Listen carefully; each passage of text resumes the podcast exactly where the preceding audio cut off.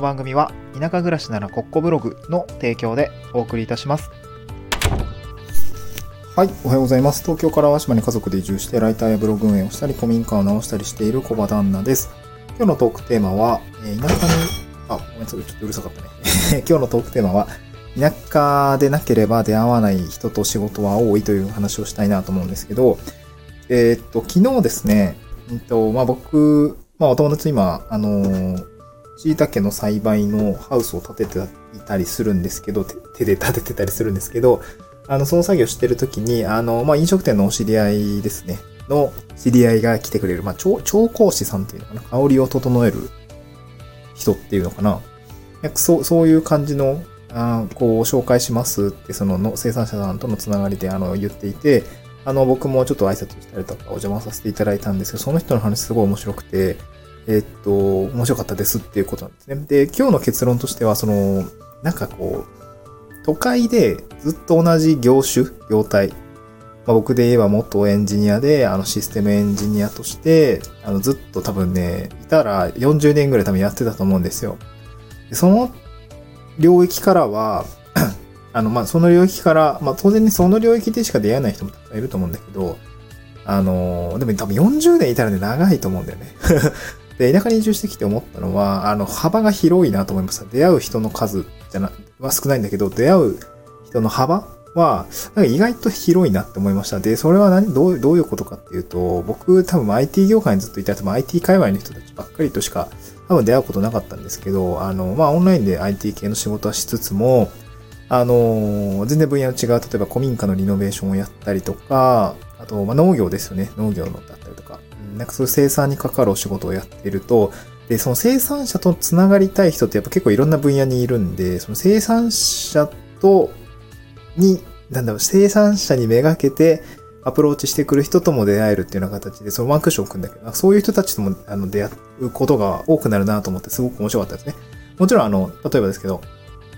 うん、料理人の方だったりとか、その生産物を生かす、まあ、今回は香りの人だったりとかね、なんかこう、そう面白かったのは、椎茸の軸、僕今椎茸めっちゃ食ってるんですけど、椎茸の軸って捨てるじゃないですか。あの、多分大体捨てる人多いんですけど、その軸、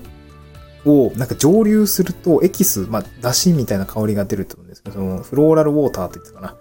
香りがついたお水みたいのができるらしくて、それが結構いっぽんいちまんえんぐらいで売れるみたいなことを言っていて、あそういうことをやる、その料亭とか、えー、レストランとかっていうその香りをつけたいんだけど、みたいな、あまあ、そういうお水がね、えー、香る水ですよね。風味みたいなところだと思うんですけど、なんかそういうものがね、あの売れるみたいな話があって、でそれをやってる人がいらっしゃって、あ、すごいなみたいな。で、そういう、まあ、そのロスですよね。あの、生産にか、生産時のこうロスみたいなものを活用して、えー、二次転用、三次転用していくみたいな感じの仕事をされている方がいて、すごくお話が面白かったです。ですごくエコだなと思いました。なんか、今風、今の時代っぽくて、すごい素敵だなと思いましたね。うん。で、それがちゃんとビジネスになったりとか。で、本当に、あのー、そういう話を聞いてると、本当に捨てる部分なくなるな、これで、みたいに思いました。僕も今、椎茸の栽培手伝っていたりするんですけど、いやもう乾燥にしたら何でも使えるし、あの、途中でこう椎茸って結構密集して生えてきたりするんで、芽かきって言ってその綺麗な形にするために、あの、小さいものをちょっと取ったりするんですけど、で、それも、それ自体も乾燥にしたりとか、あとね、あの、加工品にしたりとかしているので、まあそもそもロス少ないんですけど、軸、あの、生椎茸の軸取って、それをがもう捨ててるんですけど、普通はそれもねなんか蒸留してまあできたものは売れるみたいな形で聞いてる。いやめちゃエコですごいいいなって思いました。そういうアイデアって自分じゃやっぱりね自分の業態を抜けない限りは出てこないし、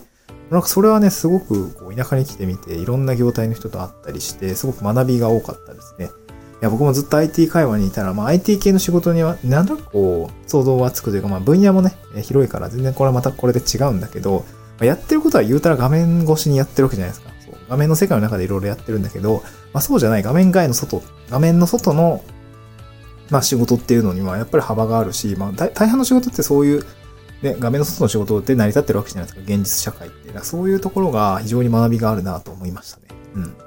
っていうお話でございました。今日はね、ちょっと短いんですけども、こんな感じでございます。田舎には出会わない田舎でないと出会えない人がいるとか、出会えない仕事があるっていう話でございました。また次回の記録でお会いしましょう。バイバイ。